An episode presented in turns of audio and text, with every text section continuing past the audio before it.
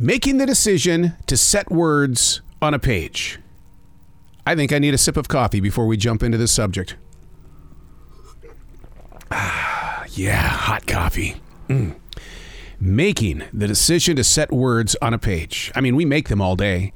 We text them to family and friends and have no problem pouring these words into a smartphone conversation. But it's not your words on a page. Not always pretty. Too honest or incredibly hidden away.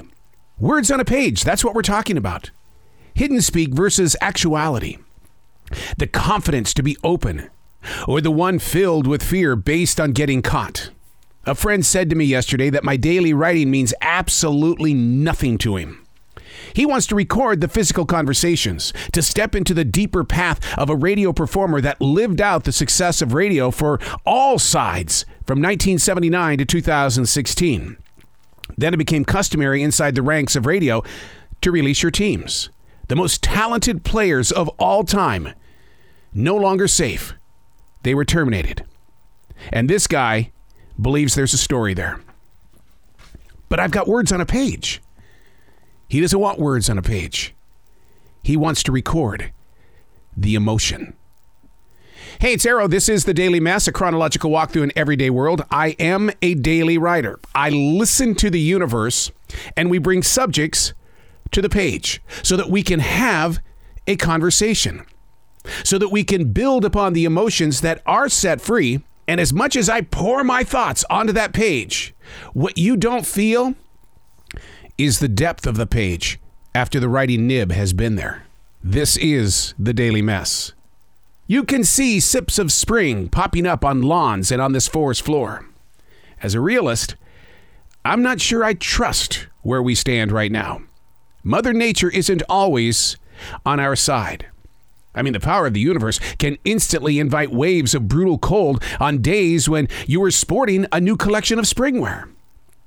Personally, I pay close attention to the rising flowers and the scent of fresh leaves on a tree. Do they too become disgruntled when the air in the atmosphere snaps? They have no voice, no way to communicate, unless you're a tulip. Those bright yellow tulip petals screaming out, "We've got this!" Sips of spring, so early. The best thing is to find the reason to listen, because there's always chatter in the air. Catch a conversation with the pace of a slow-moving stream. What? What does any of this mean? We go from putting words on a page to talking about an early spring that you don't trust? Well, it's like summertime. It may be eighty-five to ninety degrees, but what happens tomorrow? When that eighty-five to ninety becomes one hundred, which then turns into a gigantic thunderstorm bringing swirling winds. We get so confident with where we are with the weather that we totally forget that, you know what? Your life is controlled by the weather, your moods. The aches in your body. Oh, man, I know when the humidity is high and it's chilly outside. When my body is introduced to a rainy day, instantly it's like, give me some drugs. I need something. I'm not going to make it through this day because, first of all, it's a gray sky. That's just melting my brain. And second of all, I hurt. I hurt so badly. You can see sips of spring popping up on the lawns and the forest floor. As a realist, I'm not sure if I trust where we stand. In your personal life, where you are right now, not where I am, which just happens to be February tenth, two thousand twenty-three. Happy birthday to my oldest brother, Teddy. But where you are, how has it changed? Because they're saying that we've got these blistering cold temperatures these days, and yet they say it's the greenhouse effect, that climate control is out of control. How is it possible? But then when you start doing the research and you start understanding the, the after effects of why it's possible and why it's happening, then that develops a new argument to start saving what we're so willing to give away. Do you trust the people around you? It's the weather. Seriously, your boss, your family, your friends. I was just with Tamron Hall. You know her from Court T V, and she has a daytime T V show. We spent some time together talking about the things that happen when the people we know are around us and the things that should not have happened. The temperature around you. Look at everything and don't be judgmental, but somewhere in them and in you, there are questions and they need some answers.